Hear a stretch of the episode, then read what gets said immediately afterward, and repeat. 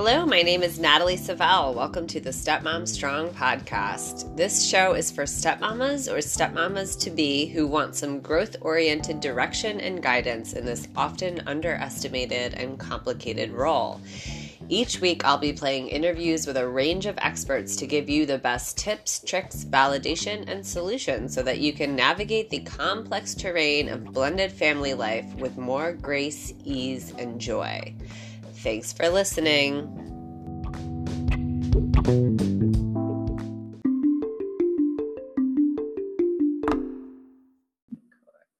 All right. Hi, everyone. Welcome to the Stepmom Strong Empowering Stepmoms interview series.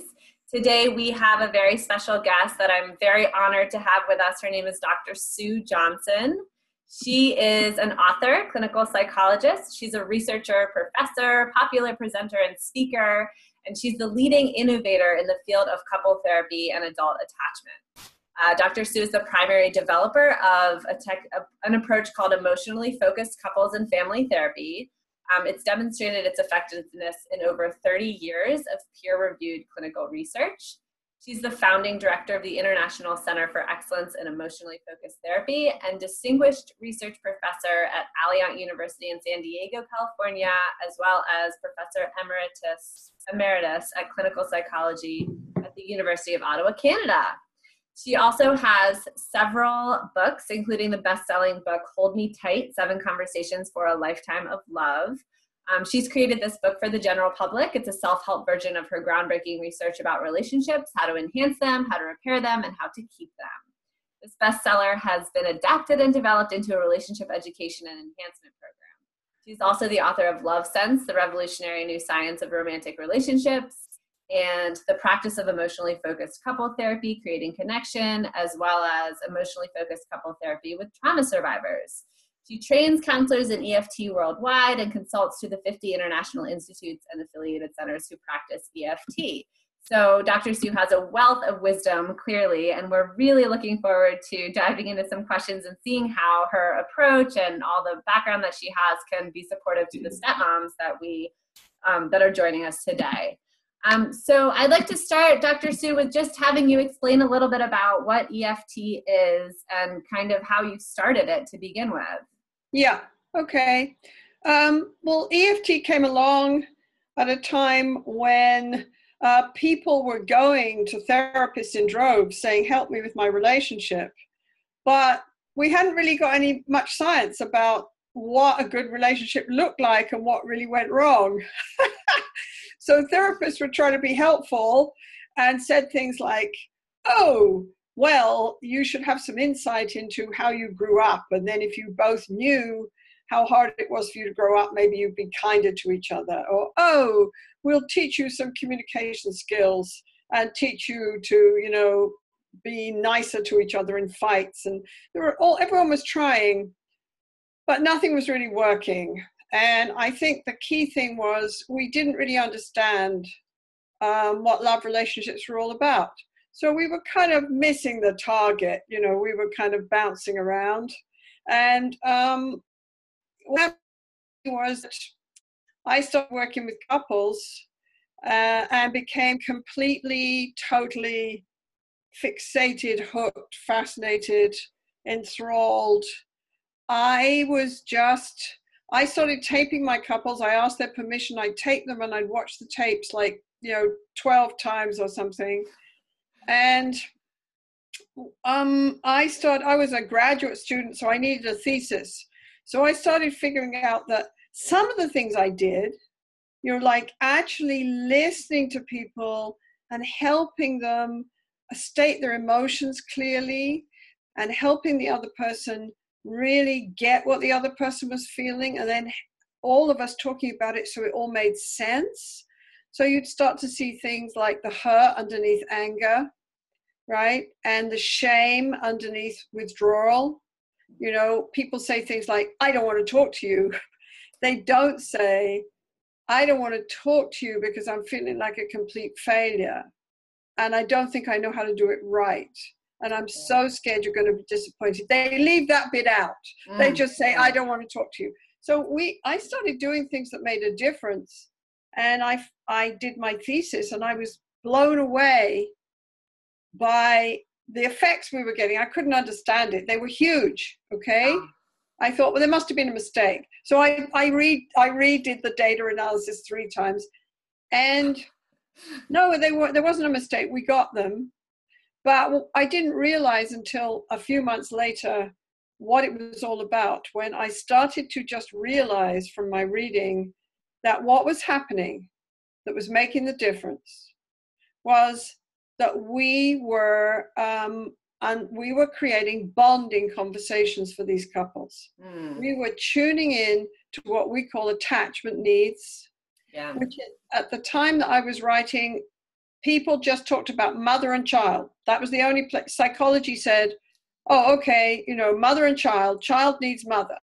That's what attachment needs about. Like that finishes, you know, by the time you wean the kid, or certainly by the time the kid's like 12, right? And then new research started to come out at the same time that talked about how we're bonding animals. We need safe bonds with one or two people on this planet who will come when we call all through our lives to be healthy and resilient. We need it all through our lives. That's just who we are. Yeah. That's how our nervous system is wired to, to, to feel safe, when we know that if we call, we matter to someone, they'll come, mm. they'll respond to us, they'll they'll you know soothe us when we're afraid, they'll be there to support us, they have our back. Um, people used to think that this was kind of a weakness, you know, that adults shouldn't need this, that you're supposed to be self-sufficient. The only self-sufficient human being is a dead human being. Okay, that we're not wired for that. Huh. And so the research started to happen, and I started to realize oh, we're creating these incredible bonding conversations, and they change everything. That was a long time ago. Yeah. and since then, we've done a lot of studies. We've done brain scan studies. We've done, and in lots of different ways, we've created a relationship education program based on my book called Be Tight. Um, and people can go on my website, drsuejohnson.com, and look at me talking about love. And bottom line is, we EFT is the only approach that is based on a clear scientific understanding about what love relationships are all about. Right. And I think we get the results we do because we're on target. Mm-hmm. We don't. We say everybody fights, everybody's incompatible on some level, right. and everybody's got uh, personality differences. The mm-hmm. issue is how you deal with all that. In particular, the issue is whether you can trust each other, emotionally connect, and learn how to emotionally support each other. Mm. This is what makes the difference between a relationship that works and a relationship that doesn't work it's emotional disconnection that destroys relationships, mm. not fighting. Happy couples fight. You know, the difference is um, happy couples fight and then they can find a way to turn back and connect again. Mm. Yeah, that's huge. Unhappy couples, every time they fight, they just get further apart. Yeah, yeah. And we know so much about relationships that we didn't know when I started in this field. You know, 30 years ago, really love we've always decided that love is just mysterious. You, you fall in you fall out and that's changed. Um, you know that's changed. We've we've cracked the code. Mm. love is an ancient wired in survival code designed to keep the people you trust and need close to you. Mm. i don't know why that isn't all over the new york times. I, I just it seems to me it's a big deal anyway. Yeah that's so interesting and especially so you're saying that regardless of how you're attached like how healthy your attachment as a kid it still continues to be a need that you be emotionally well received and understood and validated as you grow into adulthood. And that you can and that when you are vulnerable someone will come and help you and support you in that vulnerability. Right. And that, that doesn't go away Mm. And that strength, this gives us strength. Mm-hmm. This makes us strong. If right. we can use this resource called the caring of another person, take it in, it, all the evidence, this isn't an idea, this is a scientific fact. Okay, it makes okay. us stronger. The strong kid is not the kid who's told, don't cry, take care of yourself, go and, you know, if you're scared to go on the slide, go do it anyway.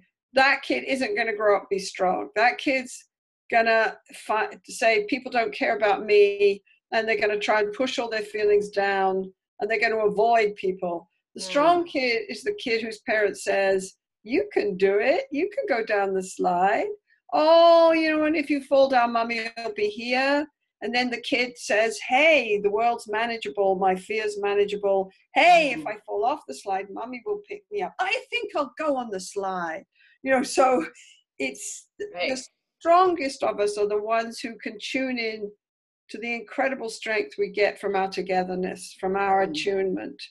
So, what we do in EFT is we help people connect positively, know how to respond to each other's vulnerability, help each other out of these fights people get into.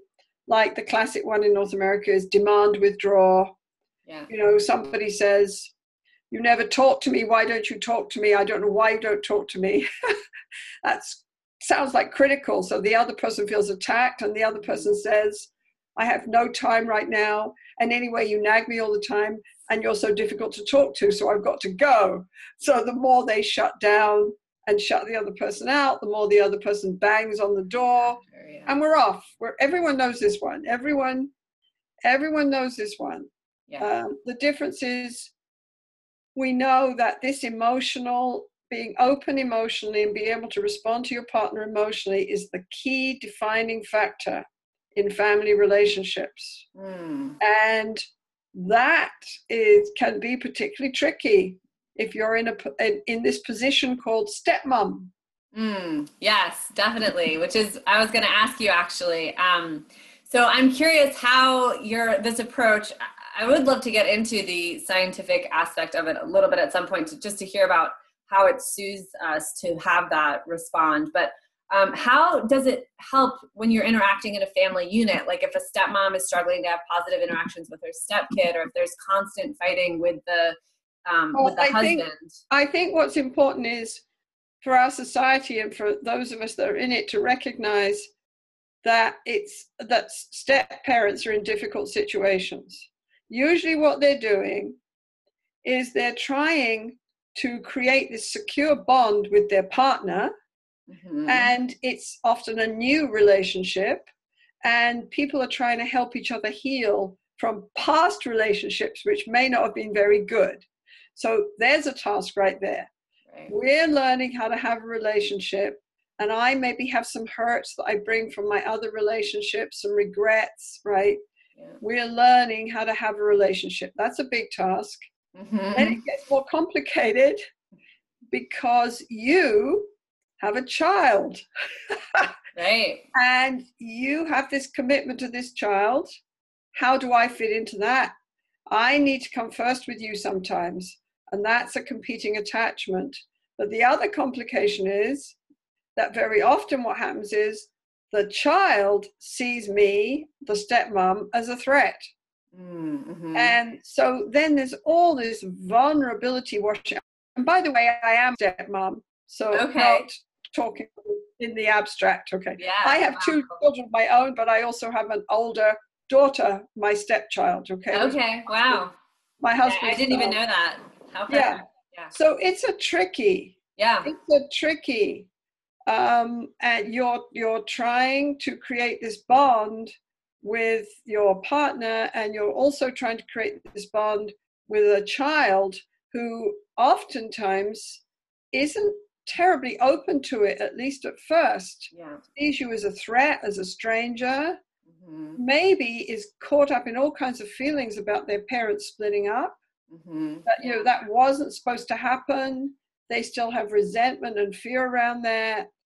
And so then you come in as the interloper, the the person who isn't supposed to be there, you know, the right, and you can so easily become the bad guy you know yeah. you're the you know i just want my daddy to talk to me and i i don't like you living here and not only that but you know I want my mummy back, and you know, who are you? Well, I'm actually now the the person that tells you to eat your breakfast and put your socks on. Right, right. so that there's a lot of balancing, and what we see, different roles, different dilemmas. What we see is the key thing is that partners can talk about this and that you and your partner can support each other. Mm-hmm. You can help your partner maybe talk about how hard it is for him when his kid says, you know, why did you split up with mummy? And I don't like Mary anyway, right? Mm-hmm. And why does Mary have how hard it is for him to deal with that? Because right. he might feel guilty, he might feel upset, right? He he feels like he's failed his kid, right? Or something like that. Yeah. Um, he's in a dilemma and and you're in the dilemma of having to connect with the kid and still work on the bond with him. So the couple need to be able to talk.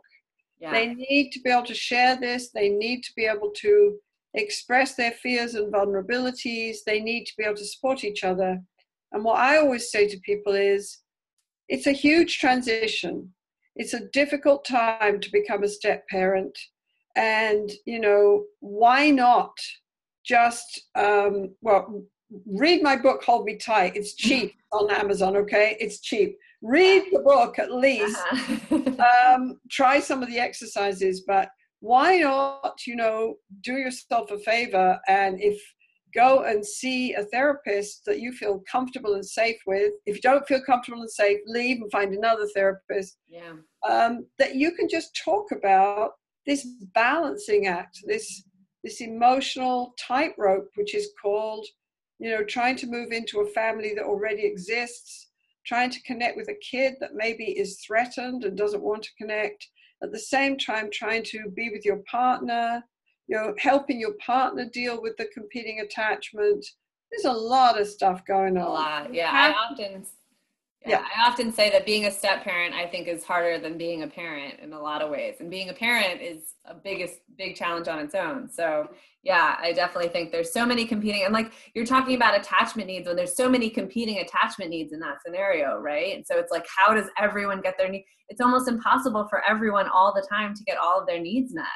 That's right. And and that's only okay if you can talk about it and get support right. and you know that your turn is coming right you know, yes and it's one of the things we see in, in therapy is that you know um, sometimes the the person who's the the the parent not the step parent the one who's who's got the kids um, really needs support mm-hmm. to be able to talk to their kid to feel entitled to talk to their kid and mm-hmm. to say to their kid I understand that it's hard for you to have Mary living here and that some part of you still wants your mom and me to be together, but we're not together. Mm-hmm. And um, what I want you to understand is that sometimes Mary and I are going to be together. Mm-hmm. And sometimes it's important that Mary and I, because Mary and I are married now. Right. And we we love you, and you have a home with us, and you're important to us and maybe it's going to take time for you to get to know Mary, but I know she wants to get to know you and love you. But, you know, there's times when I'm going to say to you, I have to be with Mary now. You know, it, the, the right. parent who isn't the step parent sometimes has real trouble feeling entitled to actually draw limits. Yeah, yeah, yeah, that's true. There's a lot of guilt often. I give you a good example.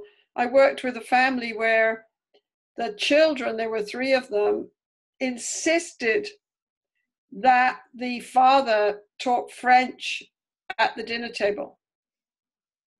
And the stepmom didn't speak French. That's right. Yeah. and the father felt so guilty about breaking up the family. Mm. He just couldn't. He just he just mm. felt like he had to talk French. Well, imagine this stepmom Imagine. She's, I mean, talk about yeah. exclusion. Yeah. And, you know, they couldn't really talk about it with the kids or with each other. He mm-hmm. wouldn't talk about it. That couple broke up. Yeah. And then they come to me for help. They get back, right? But it's like, just i mean that's classic it's like right sure and like literally speaking a different language usually yeah. like figuratively they're speaking a different language this was like the literal yeah. And then you know she got upset and angry and then that didn't work and then she got depressed and that didn't work and then she left. Yeah yeah yeah of course right? Yeah. Yeah that makes a lot of sense. So it sounds like communicating and naming the emotions underneath the behavior and people don't always learn to do that in their family of origins right? They don't learn to be aware of the emotions. They learn that anger is okay but they don't learn that rejection is okay right? So they act out anger when really there's rejection. Yes and and i think couples don't understand the impact they have on each other. I'll give you a good example. There's a a research study now um, in the literature brain scan that shows just how sensitive we are we're bonding human beings. Mm. You know, they show just how sensitive we are to signs of rejection on another person's face. And this wasn't even done with partners, this was done with sort of acquaintances. Okay, so imagine with partners. What they what they found was that seeing rejection on another person's face is processed in the same way and the exact same of the part of the brain as physical pain. Wow. Because they're both danger cues. They're both cues that there's some, there's a threat to your survival. You're a social animal. You need to belong. You need to connect with people. You know that if you're completely isolated, you're at risk. Mm. Right? Literally, it's dangerous. So they're both danger cues. So your brain doesn't really distinguish between stepping on a nail and looking at rejection in somebody's face then if that person is the most important person in the world to you, whoa. Yeah, that's huge. So people shut down because they're overwhelmed by feelings of, I'm failing, I'm being rejected, I can't do this right, my partner's not pleased with me. And then the other partner says, You're shutting down because you don't care. Mm. Right? And everything goes wrong we need to understand just how much we need each other, this emotional connection, and how much support we need from each other. You know, they did a big study of newlyweds years ago, and then they looked at where they were 16 years later.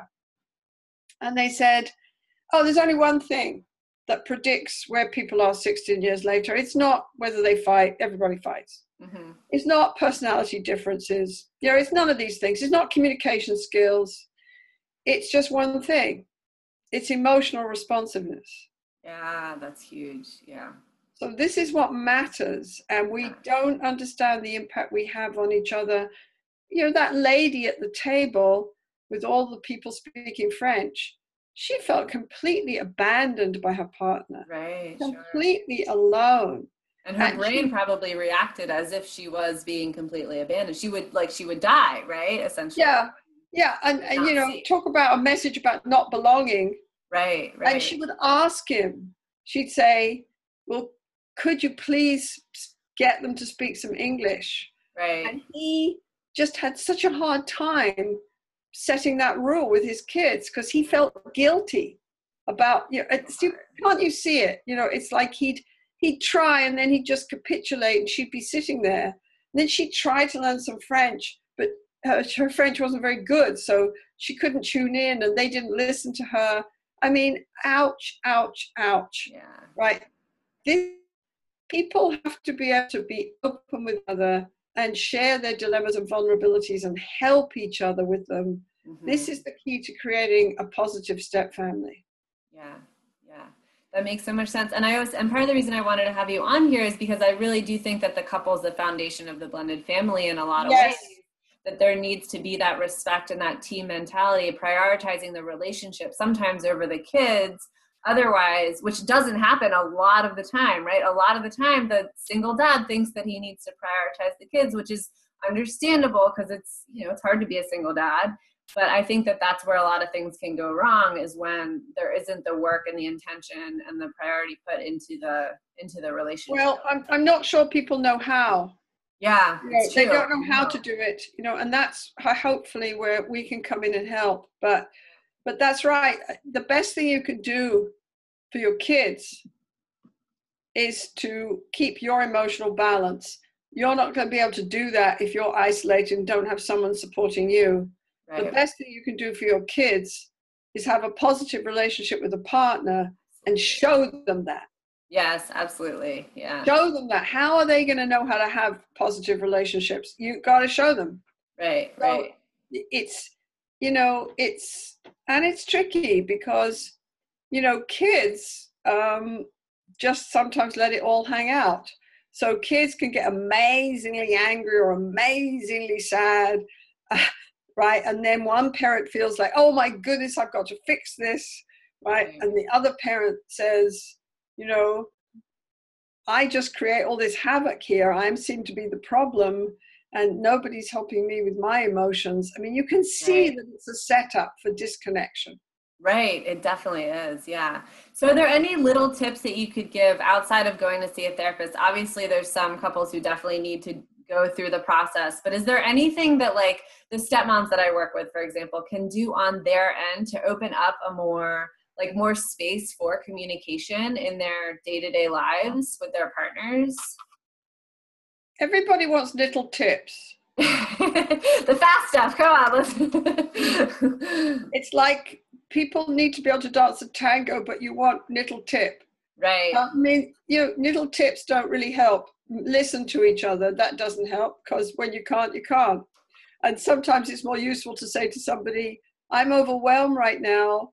I'm feeling so guilty. I can't hear anything you're saying. That's sometimes much more useful than trying to do what you think you're supposed to do, which is to be, you know, say cliches, right? That don't right. work anyway. So I would really suggest that you um, get our book, get yeah. Home Right, look at it. And the, the key thing is to put your bond first and support each other. And that will give you a safe place to stand to create positive relationships with your children. Yeah. Right? So yeah, so kind of in line with that, I, I am wondering, like in my own life, I've seen that if I, when I dropped the being disrespectful when i started noticing how i was affecting my partner so much i kind of dropped the harshness and the kind of you know just the facial expressions and all that and i really worked on being respectful in my communication with him and in my interactions with him and i noticed that that in itself created a more respectful relationship both ways because then i didn't get as much defensiveness and i got much more openness right much more and safety probably what you did probably what you did was you started to realize how sensitive your partner was to perhaps criticism. The more your partner cares for you, the more sensitive he will be or she will be to criticism. That's mm. the fact. So it's so tricky, you know, when we're upset and irritated, we say things and we don't mean to be blaming and put down, but we're upset. Right. So we instead of saying, I get really a bit, I, I know it sounds funny, but I kind of get scared when you, we don't say that. We say, why don't you? Right, right. You know, totally, and, yes. Yeah. And it's so human. But what we teach couples is if you're listening to the music of your dance, if you're listening to it and you understand some of the impact you have on your partner, you can slow the dance down and comment on the dance itself. You can say, What's happening here? We're having one of those nasty fights where it always ends up with me sleeping in the other room. I don't want that. Am I, what's happening?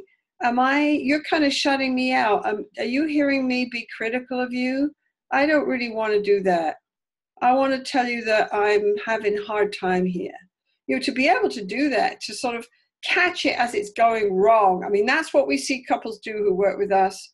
Right. And then to be able to reach for each other, you know, and say, um, I don't know what to do when Danny, you know, turns and tells me this. You know, I don't know what to do, and you're his dad, and I don't know, I don't know what to do here. I need your help. You know, to reach for each other, right? Yeah. Um, it's a, it's a, it's a hard it's a hard transition and that's why you get more breakups in step families than in in original yeah um, families yeah you know, it's a hard one Yeah, there's so many dynamics going on. Yeah. Great. Well, just one last question for you. I'd love to hear what the brain does when we do get responded to. So, say we're like in a type of battle that you're talking about where, you know, we're throwing blame and the person's getting defensive or we're not being responded to. And then all of a sudden, like in the video on your website, there's a video where the guy all of a sudden softens and opens and is becomes responsive to the woman, right? So, what happens in our brains when we do get the positive response and we get the validation? Well, there's lots of answers to that. I mean, perhaps two of the most interesting ones would be that, you know, if your if if your partner suddenly becomes the enemy or a stranger, suddenly becomes a threat, your whole nervous system vibrates with that. And it's stressful, and you're flooded with cortisol. And cortisol is a stress hormone. It's perfectly good um, if it's just comes in short bursts to save your life, right? Right, right. If you're running from a lion, right? Yeah.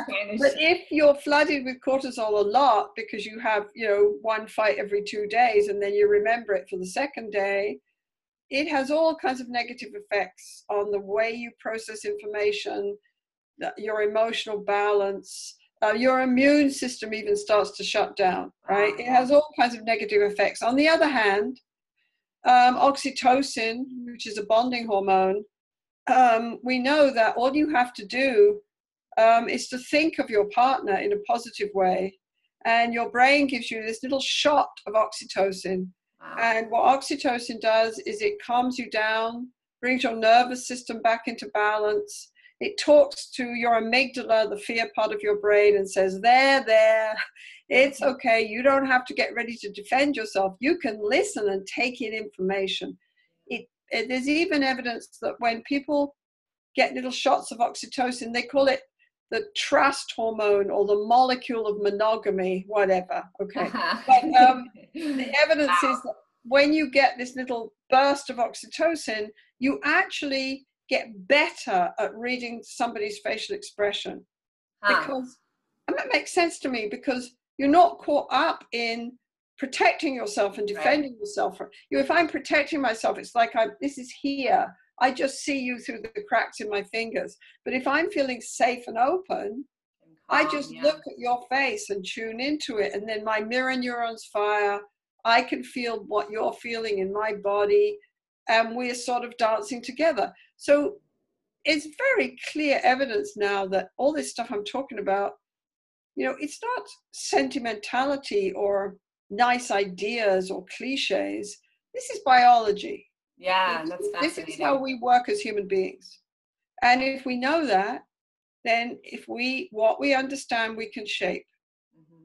We can shape love relationships now for yeah. the first time in human history. That's a big deal. Yeah, that's huge. That's amazing. Yeah. I love that. Thank you so much for explaining all of that. I'm glad I asked that question because I love that idea of the oxytocin and that ability to calm down and really see our partners. And yeah, that's amazing. Our we're amazing beings, right? Yeah. it's pretty incredible. Okay. Nice to talk to you. Same with you, Dr. Sue. Thank you so much for being here. You're welcome. Take Bye care. now. Bye bye.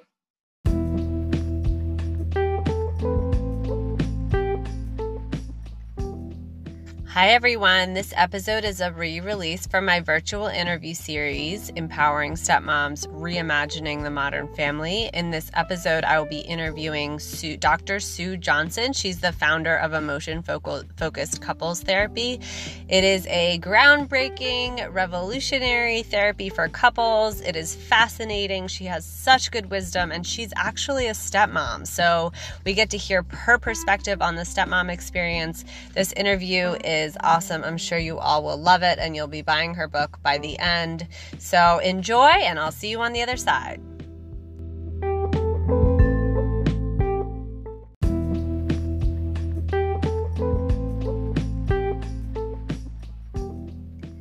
Hi, everyone. Thanks for listening today. If you enjoyed this episode, please feel free to write a review so that more people can find this podcast. Show notes, resources, anything mentioned on the interview, you can find on my website, www.nathaliesavell.com slash podcast. And I will see you next time. Make it a wonderful week.